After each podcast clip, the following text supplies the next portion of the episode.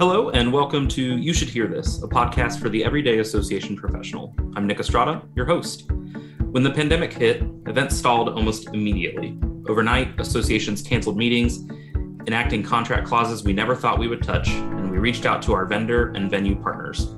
Our vendors and venues often responded the way we hoped they would, allowing generous cancellation policies, rescheduling and rebooking meetings, and being understanding of what we were feeling. This hit the tourism industry hard, but it was the best way to protect the relationships and partnerships we had developed over the years. Today, as associations begin their process of meeting again and signing contracts once more, it's important for us to understand this partnership. What should we bring to the table? What makes us a good partner? And how can we continue to build this relationship? Our guests today are Christine Robinette and Karen Farsing. Christine is the regional sales manager, and Karen is the business development manager for Belterra Casino Resort. Christine has been a part of the Belterra team since 2007, and she has extensive experience in providing an unparalleled guest service experience through active communication and problem solving. Christine is a current ISAE ambassador and a former Volunteer of the Year recipient. Karen has been a part of the Belterra team since 2014, where she enjoys the people she works alongside paired with the fast pace, making every day different. Karen spent over a decade working with the Marriott brands as a sales manager and director of sales welcome to you both. Thank you. Thanks for Hi, having thank you. Well, now that you guys are here, you know, we always start these with just tell us a little bit about yourself. Uh, how did you guys get into the business that you're in now? Christine, you want to start? Sure. You know, the only reason why um, I landed over at Belterra is I had to do a trade show for my company. And uh, my husband was kind of giving me a show around because he was already working there as the golf pro. And within a week, I had an offer to start a job there. So that was very interesting. My boss was not happy about me going to that trade show. um, and I am one of the rare people who actually majored in what I do now. So my background was from Ohio State with a hospitality management degree. Started definitely more on the food and beverage side. And then, quite honestly, once you realize you want to have kids and a family, that becomes a tough life. And sales tends to provide a little bit more stability, um, but still staying in that hospitality world. So that's how I made that switch. That's great. So as we start today's conversation, um, I do want to do a little bit of a flashback, right? Tell us a little bit more about uh, as kind of the very beginning of the pandemic, right? Obviously, I'm sure you started getting a lot of phone calls. Uh, obviously, not just from association professionals, but you know, I know we work with uh, you guys a lot, probably, and you you hold a lot of association meetings, especially for state groups. Um, you know, so just tell us a little bit about kind of that initial um, push for cancellations. Um, what was going through your minds as that process was starting? Well, right out of the gate, you know, the initial is, oh my gosh, I've lost so much business, right? So the goal is to make sure you got in touch with that client and found a way to get them rebooked. And the schedule in the year for the year would have been fantastic, or just shifting to another date without them falling off the face of the earth, because that's the hardest part to get back. Yeah. I mean, when it first started, it was definitely, I think, slow at first. Oddly enough, I think Christine and I were at an ISAE event. We were at a 505 was the last event I attended um, before everything shut down. And there were murmurs and, you know, everybody was kind of swirling. You knew something was coming. And then within a week, it seems like everything was shutting down. Um, you know, we closed for a couple of months. So we were furloughed and then kind of came back and you just had to pick up the pieces right away. Um, but I second Christine. The biggest thing was not losing contact. Um, and even throughout that full two year process, just keeping the key lines of communication open was was really key and knowing that the business was going to be there at some point, right? It was going to come back. We just didn't know when. And I think, you know, the best part was you know, first of all, you didn't want to burn any bridges because you never want to do that. In the hospitality world, is a close knit group. We all talk and we all know what's happening. Um, but it was important that we maintain that relationship so that way we could be there and be a support system for each other because it was everybody was struggling. It wasn't just hospitality. Yeah, I think that that's a key piece for sure, right? It we all know the impact, and I think hospitality got hit quick and early right? But obviously that rippled to everybody else eventually um, as well. Yeah, I always say that hospitality is kind of like the canary in the coal mine. Yeah. the first to go and the last to come back, right? The first, whether it be a recession or now a pandemic, um, it's a great indicator of what's coming, whether it be good or bad. So, yeah, I like that concept. Not necessarily in that bad things Right. happening, but yeah, it's a good. I think you're right. It's a good indicator to see what might be coming down because I think especially right hospitality or tourism in general is kind of where people go when they've got extra cash or they have flexibility, right? Um, and so when those things start going down, that's something we should probably be looking at. Yeah. You both mentioned um, kind of keeping in touch, not wanting to burn bridges um, as we build these relationships. So, what makes the relationship, um, especially with an association, um, unique? Obviously, we're not your only clients, right, that you book meetings with, but I do think there's a special kind of connection between an association and a vendor or a venue um, specifically. So, what's what's that look like for you guys? You know, for me, it's the association world is so vital to me because of ISAE and the KSEs of the world. Because, you know, not only have I been on the board or I've been on the committees, but I've been to almost every event that I could possibly go to with ISAE. And those are my friends, those are my colleagues, these are my clients. It was important to maintain those relationships because we all are so a close knit group. So that was really important to me. Yeah. And I think something Christine mentioned um, when we were just talking before this call with what makes association different um, and how you approach it as a venue different is that your members are attending by choice. Um, they're coming to the conference because they want to, because they're choosing to be a member of your organization. Whereas corporations, that's not the case. Um, for uh, most times, they have to be there. So it does make the association industry different um, because they're typically looking for different things. And those are the, the things that I think Christine and I enjoy. Usually there's a little bit more of the networking, camaraderie, something fun um, that's happening versus just your standard meeting when you're with an association. I think that's such an important thing for associations as even as we're listening and having this conversation today to to remember, right? Our members, you're right, do come by choice. And so I think that creates a really unique bond between us and the venue because we are creating an experience together, right? Your success in helping to bring my meeting to life and that experience to life benefits us both. Um, because now maybe those individuals may travel back to your venue by choice. Um, on their own, not connected to something that our association is doing. So I think that's a, a kind of a great piece there. Yeah, they all have their own companies and people that they work for that are doing their own meetings and events, right? So it's very much a full circle thing. What are you What are you all seeing um, in terms of kind of the bounce back currently? I mean, I know my own associations, right? We're meeting again. We're starting to have some conversations about contracting for the future again. Which you know, there for a couple of years, it was like if I can't sign a contract for the next three years, fine, uh, right? To protect my own um, uh, association. But obviously, I think now we're starting to see that we can move forward. So, what what are you guys seeing? I mean, for the most part, if anything large was booking during the pandemic, it was association for us. Um, I'm not going to say it was like it was before, but association tends to book so much further out that, you know, obviously we were shifting and, and the associations were shifting, but they were still open to looking at 23, 24, 25. So quite honestly, that was the only thing of any large substance that was booking during the pandemic. Um, it's definitely starting to kick back up again. You're we're seeing the leads come in, um, but for association specifically, it's even further out because so many events have shifted. So whereas where you were looking maybe two years out before, you know, I would say most of the RFPs I'm getting are 25, 26. Um, it's just it's we're looking much further out. Christine, are you seeing anything as you're building and continuing the relationships that you've built um, about maybe anything specific that association professionals maybe are now looking for?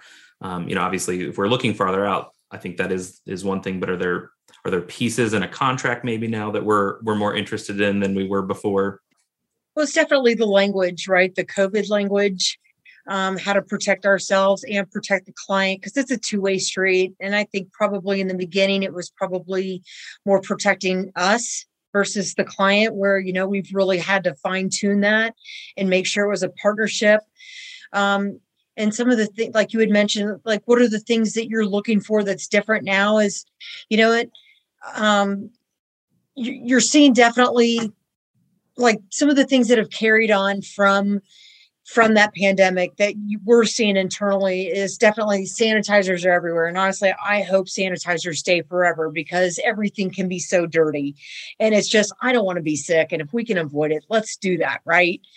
Um, but I think what's important to note that just came to mind, and I'm probably off question now, but is that to pay attention to people when they are distant from you, they're probably still not comfortable. They're probably still not ready right? And that's something that I see just walking into a room. Are people standing still at a distance, or those that are hugging are super close? Like we're over it, right?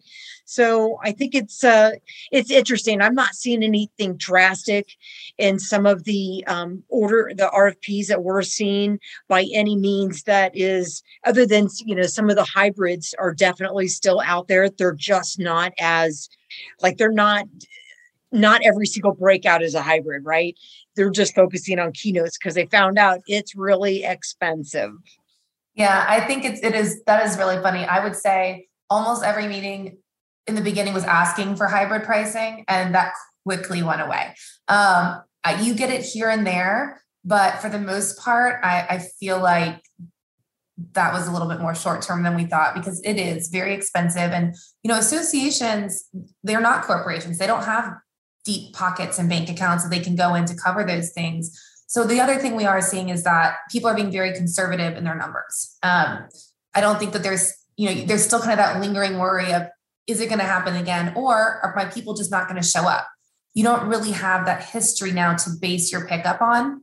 So I think those are the conversations we're having because in a lot of cases, associations still want the same space, right? They still want the same number of breakouts, they still want the same number of rooms but they don't want to be held to them just in case people decide not to show. And we're very sensitive to that, but it's just having that conversation and making sure that on the association side they realize that if you're not guaranteed contracting the same amount of revenue, if the if the value is not the same, then the contract will not be the same, right? You can't kind of have it both ways. But I think for the most part, we've been able to work really well with everybody, especially for groups that are in 2022.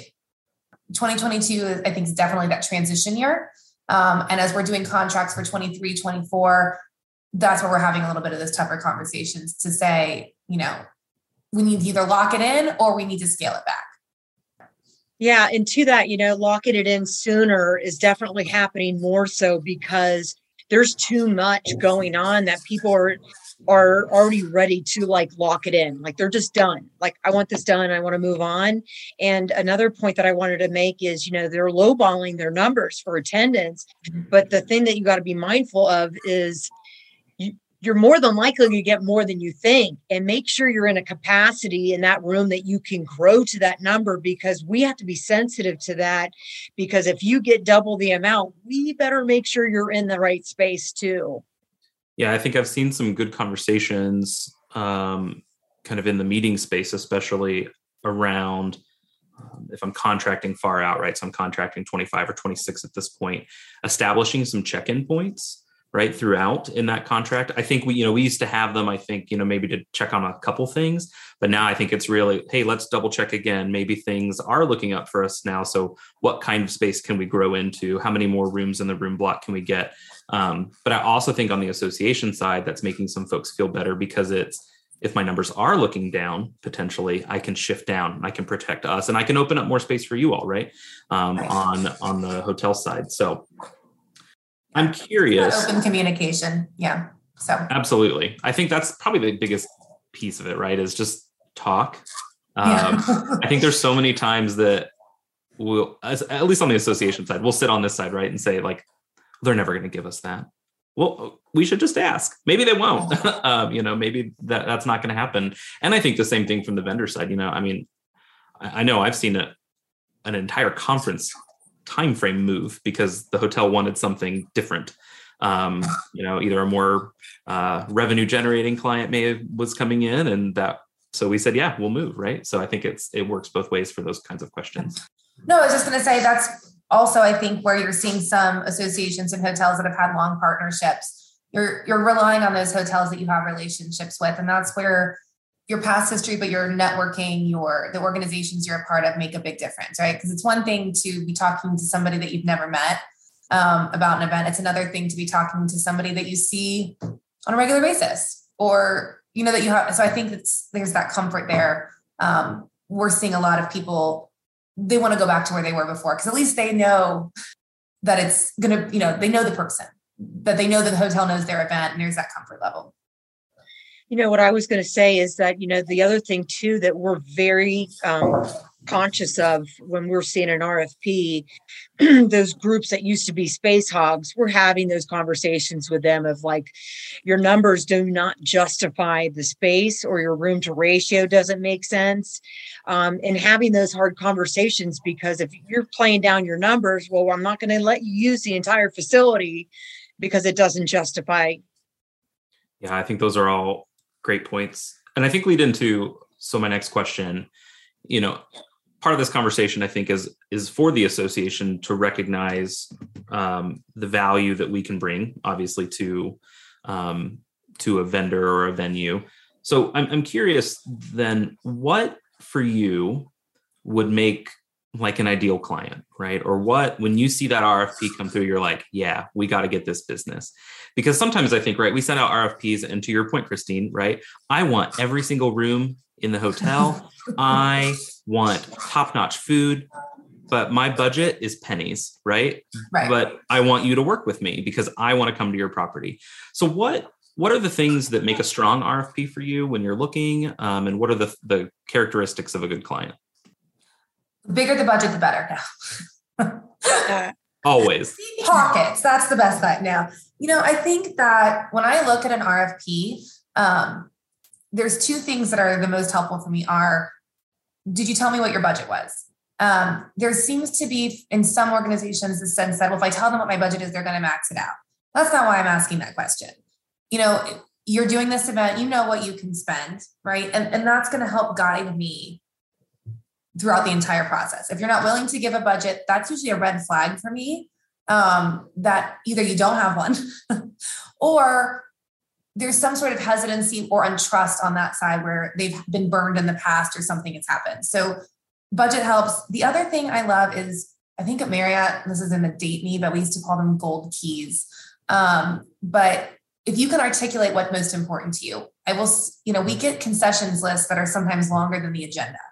Um, and you know that not all of those are needs, a lot of those are wants what is the things that are most important to you? That doesn't mean we're not going to give you anything else but i need to know what boxes i need to tick um, or that i can't tick so that i can effectively communicate that. So those would be the things i look for the most. Yeah and definitely put them in a priority of order is really really helpful. And i you know and you said earlier you know ask the question, right? Because you don't know what we can do because every property is a little different. Mm-hmm. Um, but just don't put the same request on every single RFP, right? Because a board of directors meeting is cannot justify all of those things versus an annual or a trade show or what have you.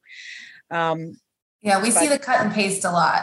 And it's one thing if you're giving one property all of your meetings. So, but it's another when you're, you can kind of tell when the concessions list was cut and paste from the annual conference onto the board of directors meeting, right? um, and you know, you, you probably aren't going to get a one through 20 comp ratio for 12 rooms. so it, it, that's just kind of a flag where you're like, they must not have really read this whole thing through, right? Because you wouldn't have even reached that. So those are the little things. But for the most part, I mean, oh, Christine, something you had talked about earlier, past history. Yeah, it's it's really nice to know where they've been because uh, it gives me a better idea of what that comp set looked like. You know, mm-hmm. uh, especially if it's a property I'm familiar with, then it's like, okay, I know all the things they've got good going for them, and I also know those areas of improvement. So I already know what my upper hand is right out of the gate. Right, so I know how to hit the ground running with that proposal. Or at the same time, if you see, you know, Myrtle Beach, Orlando, Las Vegas, and then I get an RFP, I'm usually picking the phone to go, okay, so what's making you look in Indiana, right? Um, but for associations, sometimes they they have changed, right? They need to be Midwest. They're trying to reach different membership, but that history is so helpful for us.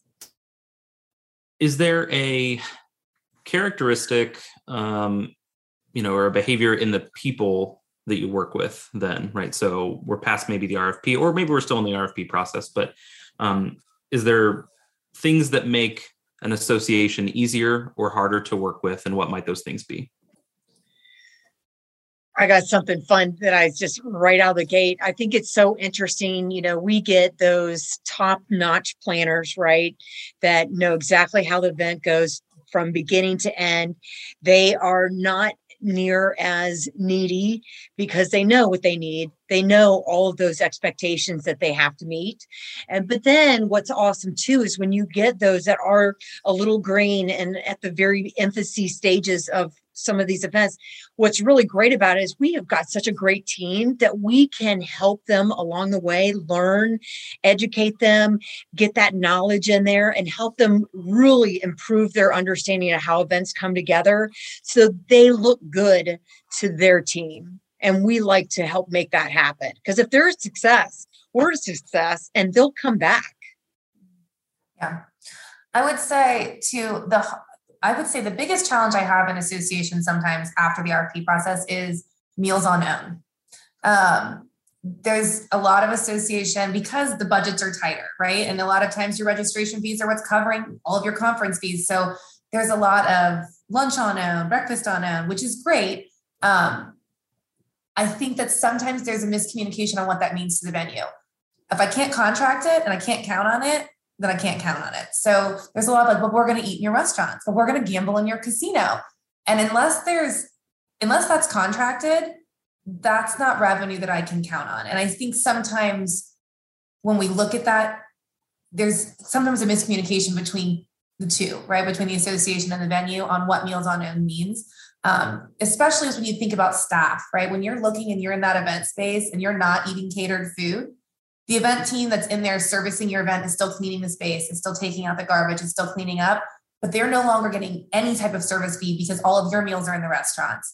Um, and I try to explain that. I think Christine and I do a good job of that, but I think that that would be probably the biggest challenge um, with association versus corporate because in a corporate event, you're almost always going to contract all of your meals. There's very little on own, but I think it's just having the understanding of what a meal on own means um, and how that impacts the staff, the space.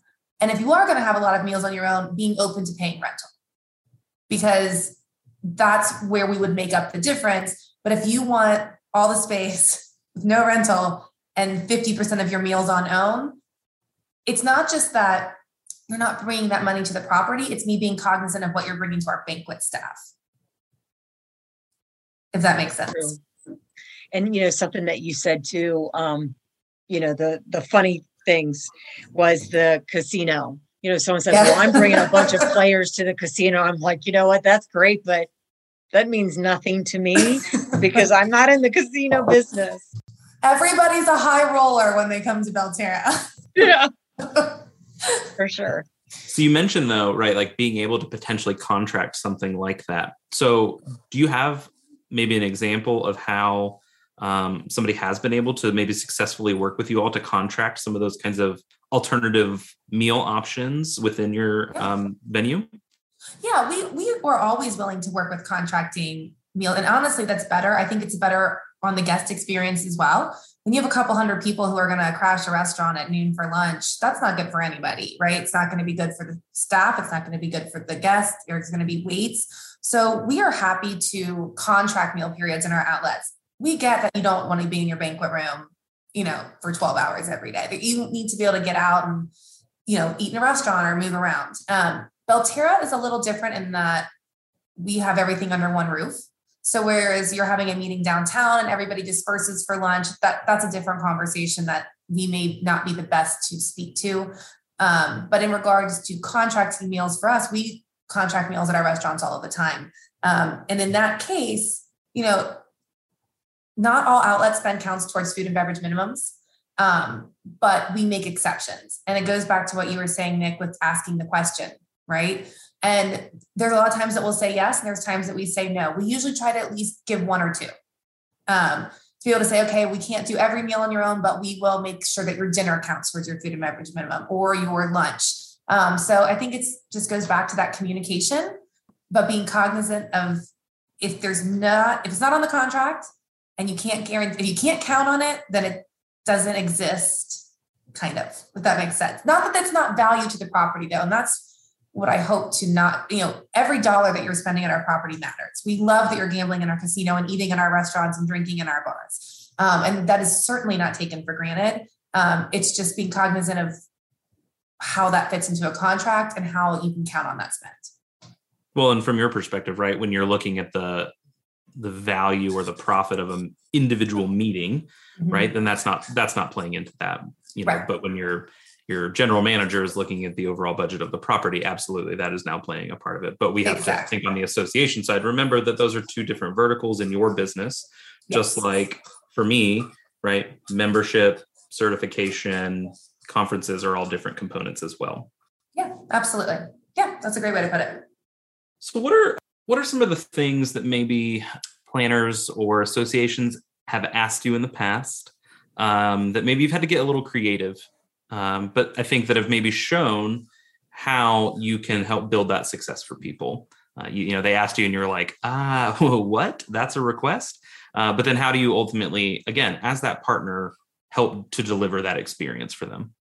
I think a lot of where at least on Belterra's side we step in is that we do a lot more than just the rooms and space. Um, we're helping contract things to do in the area, helping with busing, with um, getting out into the community and helping make reservations. We have a lot of groups that want to come in and they want to do something. And Belterra is very remote. That doesn't necessarily, you don't look at Belterra and go, there's a ton to do around here, right?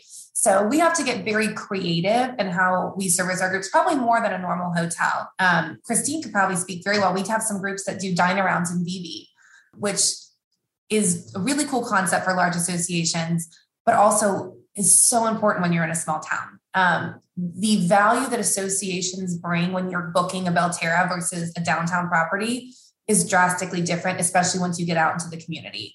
Um, and you can really make an impact with your spend when you're in a small community and you're shopping in their, you know, locally owned businesses and stores and restaurants. So, Christine, I don't know if you want to talk about the dine arounds, but those are some of the most fun things we help kind of think outside the box with.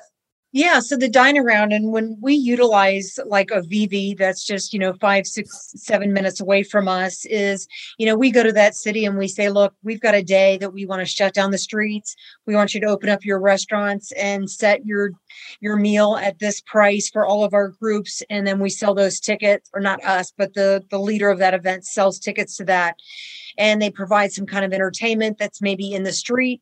Um, and that way, you know, sometimes there's a bunch of food trucks that are brought in too you know, and it's just a variety. And there are food trucks that are coming from Cincinnati, Louisville, Indianapolis, you know, to kind of get a taste of everything. But the whole point is to come together and and know know your communities, know your towns. And, you know, ours is very remote, so it's really easy to close our town.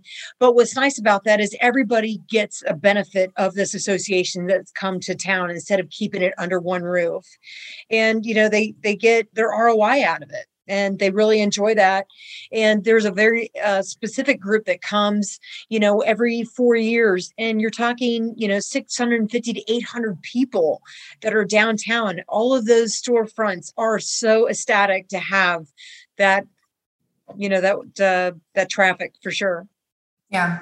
So but yeah for us mostly it's the what is there to do around belterra right? But um, i think when you can create a partnership with your venue whether you are downtown or you're remote like we are and utilize trusted vendors to help make it easier on the planner um, i think that that's where we have found a lot of our success thinking outside the box, finding new things to do, new vendors to bring in. We bringing in, we have what yoga coming in. We do a lot of wine and canvas. Um, we have a Zumba instructor that's going to start looking at doing some Zumba, um, which sounds kind of funny, but they're just fun things that you can offer and really think outside the box.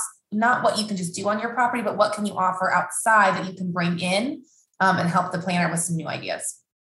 Well, and I think all those are great points, right? Because as we think about, at least in my opinion, what the pandemic has done especially for an in-person meeting it has created something where that can't just be education sitting in a room one meal a day because now i think people will challenge us to say well why couldn't i just do that virtually right why why can't we just get that education or that credit online without having to spend whatever I might have to spend to go to this property. When we can now shift to saying, this is an experience, right? This is a way for you to engage in the community. This is a way for you to engage with your peers in a new way that you wouldn't be able to do online. And so I think you're right. We have to work with our venues to figure out how do we create this experience that is unique and that mm-hmm. something that makes me feel like I'm missing out if I'm not there. Yeah, absolutely. We were going that way pre pandemic, and I think we will be fully there um, coming out of it. I think that you're absolutely right. That was that whole like experience was kind of a buzzword in 2019. And now I think, I don't think you're going to have successful meetings without it. Yeah. Yeah, there's just nothing like going to a networking event and looking around the room and seeing that person across the way that you haven't seen in so long where you're not going to get that out of a zoom because you don't see anyone else in the room. And i'll tell you what a lot of us have got our cameras off and we're multitasking so we're not 100% engaged either. Yeah absolutely. I hear that. I know even with my own association the the virtual networking is is over. People have they've hit their max with it. They're ready to get back together. They're ready to to see somebody in the real, right, and and have those conversations. Yeah. So as we start to wrap up a little bit here, I'm curious, what are um, you know, obviously everything's not back fully yet. Um, I know um, we're still having some struggles sometimes with service levels. Um, but what what are some of the struggles that you all are still currently experiencing? Uh, how can associations be maybe a little bit more understanding than maybe we might be around some of those pieces? And then how can the two of us partner um, for success around some of those struggles for you? Going back to everything we're talking about, communication solves a whole lot, but you know, staffing is staffing is still a huge challenge. Um, so when you're asking for things that you used to ask for, even so much as early check-in that may not just not be possible depending on how many housekeepers front desk agents you have and how busy you were the night before. I think sometimes people feel that it's just a blanket no because for some reason we just don't want people in the hotel before three. That's not the case. Um, it's there's reasons right for the no. And so i think it's having those conversations that we just may physically not have the rooms right? And they may not be ready right at three. It could be four right? It's it's it's understanding that everybody's kind of doing the best they can. Um, the other challenge is pricing, just like everybody else. You all see it at the grocery store, right? We we all go in, and all of a sudden things are double what they were before. When you're looking at a catering menu, catering pricing is going to change. Um, I saw one hotel the other day I was looking at online that does a seasonal menu now. They have a different menu for winter, spring, summer, fall, which I'm guessing is price related. Um, Belterra's not doing that, but kind of just being cognizant of food and beverage discounts are a real challenge right now. Um, there really isn't much room to discount food. So if you can take that concession away and be a little bit more cognizant of the fluctuating costs of certain items, I think that really helps on the hotel side. Um, that is the biggest challenge that I think we have right now on our banquet side is just figuring out can we get the product? And how much is it going to cost us? And knowing that it may not our menus you know sometimes we're making more or less depending on the day now. Those things are just changing so quickly. But th- those are the big ones. Um, you know as long as we can talk about it we can do it. Um, i will tell you a funny story that christine and i you know i used to waive room drop fees. Never crossed my mind. You want me to waive the room drop fee? Check. Gone. Done. What next during the pandemic, we didn't have bell staff. We didn't have staff staff. So um, I did some room drops. It was not fun. It was not easy. Um, you know, a couple hundred bottles of champagne and chocolates and glassware going into a room. My feet hurt, my back hurt. It took me about eight hours. I'm a little more hesitant to waive that room drop fee now. Gotta tell you, because what I did find out, and you know, shame on me, is that that's going directly to our staff that's that's the gratuity that's going to the staff for doing it um, i think that post pandemic i am so much more appreciative of everything that our operations staff has had to do to keep the lights on to keep it moving we're very lucky in sales that we don't always see their side of it when they're working day after day um, so i think as long as the to the association and the venue can kind of keep that in mind, right? There are people who are working very, very hard to make these events happen. And sometimes when I say I can't waive a fee, it's not because I don't want to waive the fee, it's because I don't want to take it out of somebody's pocket. It's not necessarily going to the venue's bottom line, right? A lot of times it's going to a person. Well, I think those are such great stories for the association to then pass on, right?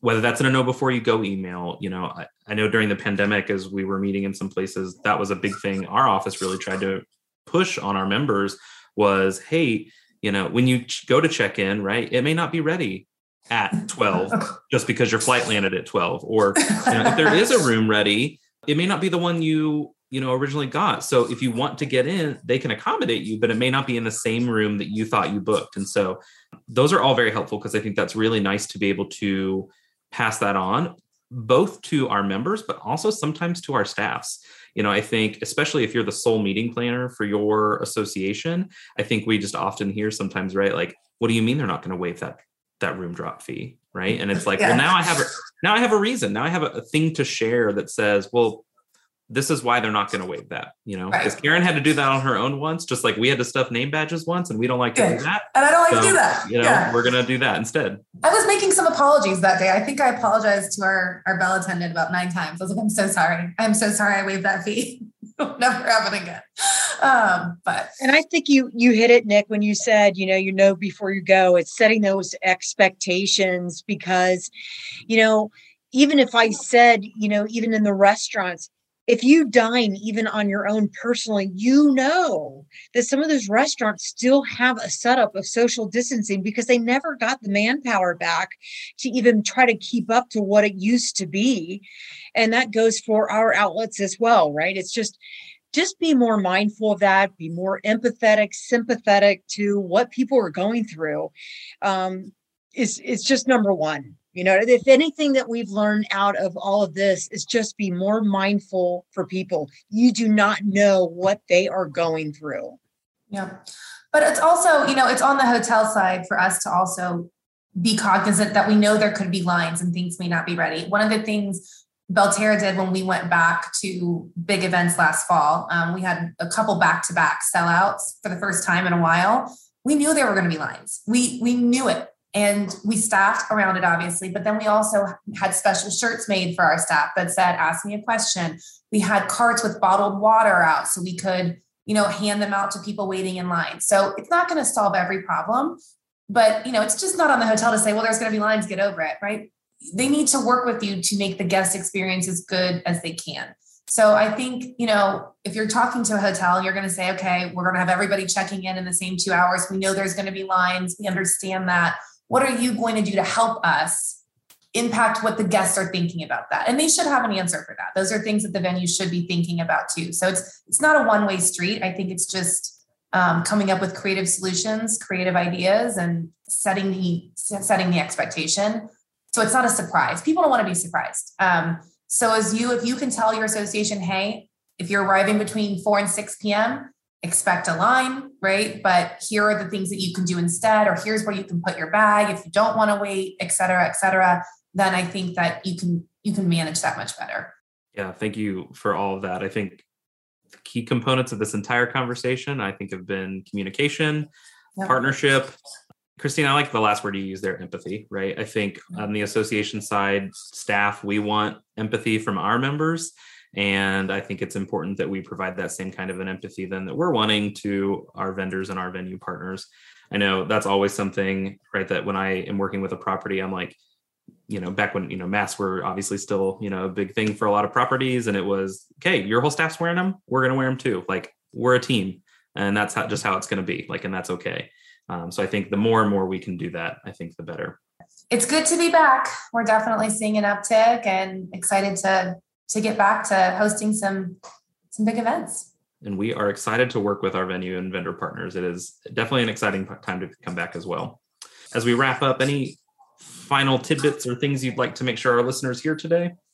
No, I think uh, I think we covered it. I think this was a great conversation. I know Christine and I both appreciate that. You know, we were even asked to be a part of this conversation, and you know, it's just the partnerships we have with our associations are really special they are it is completely different um, than any you know their corporate or other segments and i know christina and i both personally love association it's something we're very passionate about so we appreciate it yeah thanks for having us it's uh it's been nice and i hope that this is helpful to any other member or and other venues that are listening in. You know, be mindful. Well, thank you both for being here. I, I would agree. I think it was a great conversation.